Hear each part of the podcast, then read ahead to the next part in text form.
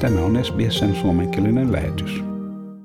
Yes, well, we undertook an ethnographic study exploring decision making when a resident's health deteriorated in the residential aged care sector. And we engaged with two residential aged care facilities in metropolitan Victoria. And we interviewed doctors, nurses, personal care workers, residents, and family members and undertook 184 hours of observation. And um, in doing this study, we found that there was a heavy reliance on personal care workers and a minimal RN registered nursing presence.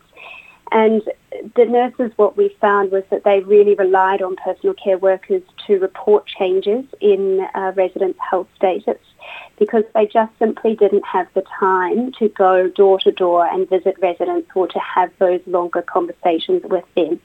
And so when when that was left to personal care assistants, we found that the uh, personal care assistants really relied on their familiarity with residents to recognise that something was wrong, rather than using any clinical acumen. Um, so they might recognise that there was a change and they would um, report it in more general terms rather than using medical acumen. And at times that made it very difficult for registered nurses to recognise that a change was significant enough to warrant further assessment. So we did see further delays in, um, in recognising and reporting deteriorations. But when we did see res- uh, personal care assistants report a deterioration and then we would see a registered nurse respond and go and assess that resident, it was really uh, important that they received that and it actually in our study we found that it reduced the risk of further deterioration and enabled earlier management which potentially mitigated the need for a hospital transfer. So consistent staffing was a very important finding in our study. Yeah, and did you explore at all what role the relatives can play in this? Uh, we found that the uh, relatives have a very important role in residential aged care. Um, we had some residents in, uh, in our study who were visited by relatives every day and particularly for residents with dementia or Alzheimer's disease, it was that was very valuable for those people, and we found that there were much um, lower incidence of behavioural psychological symptoms of dementia when they had that consistent access, but also consistent access to the same staff. So when they had people who um, knew their routine, they knew the rituals, they knew the things that they liked, they were much less stressed and much more able to um, have a higher quality of life.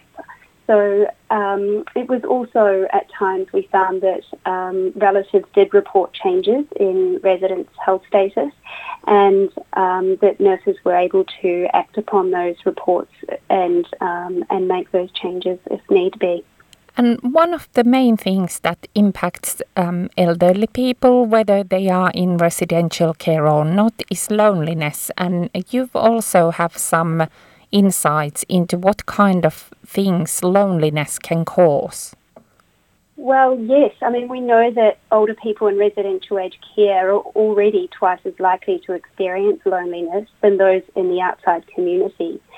And we also know that loneliness is associated with negative physical and mental health uh, outcomes, including uh, high blood pressure and cardiovascular disease, but also further cognitive decline, depression, and even early mortality.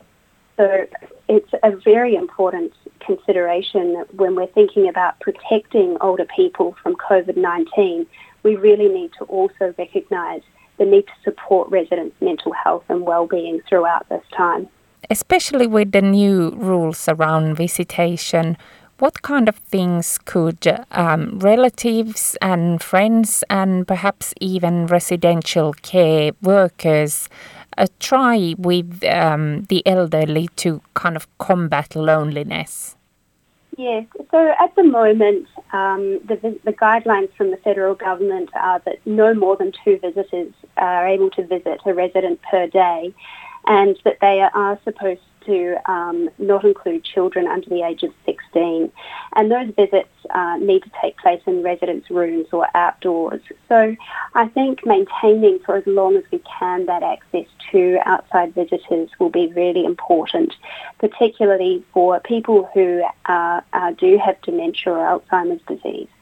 Um, other ways that we can continue to connect, we're seeing just such a value in the importance of a consistent workforce. So having res- uh, residents looked after by staff who they know, with whom they're familiar with, they trust them, they've built up that rapport over time is just so important. And in our study, we found that residents really responded to having access to these people. And one resident quote, uh, I'll quote from the study just said, she just knows how I like things done.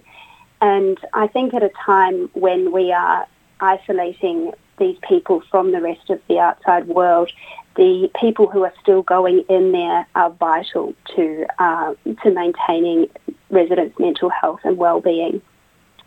In addition to that, uh, to continue connections with the outside world and potentially if things do deteriorate further, the regulations and with, from the federal government will change and we may need to uh, restrict visitations further.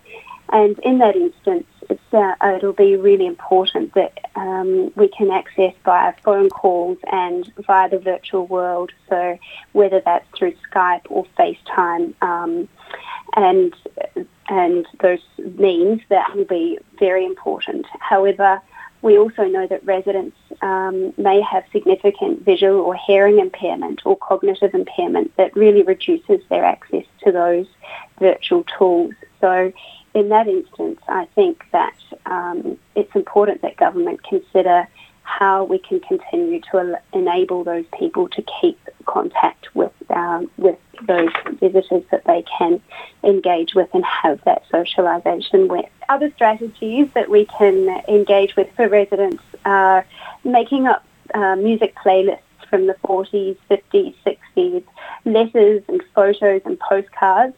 And it's really important that we think about uh, visual impairment as people age and the need for large font. Usually a 16 plus size font is, um, is useful and, and works well. Um, the Dementia Alliance International have come up with a suite of online resources so that older people can engage in virtual tours of museums and galleries. Um, but we also need to recognise that um, many older people in residential aged care are not tech savvy and that we really need to look at how we can um, enable them to use those. And with a workforce that's already overstretched, I think um, we need to look at how we incorporate this into being as important in the delivery of resident care as um, as all the other things that we're putting in place. Yeah, so I think um, that the mental health needs and of residents need to be considered as much as their healthcare needs at this time. Tykkää, jaa ja ota kantaa. Seuraa SBSn suomenkielistä ohjelmaa Facebookissa.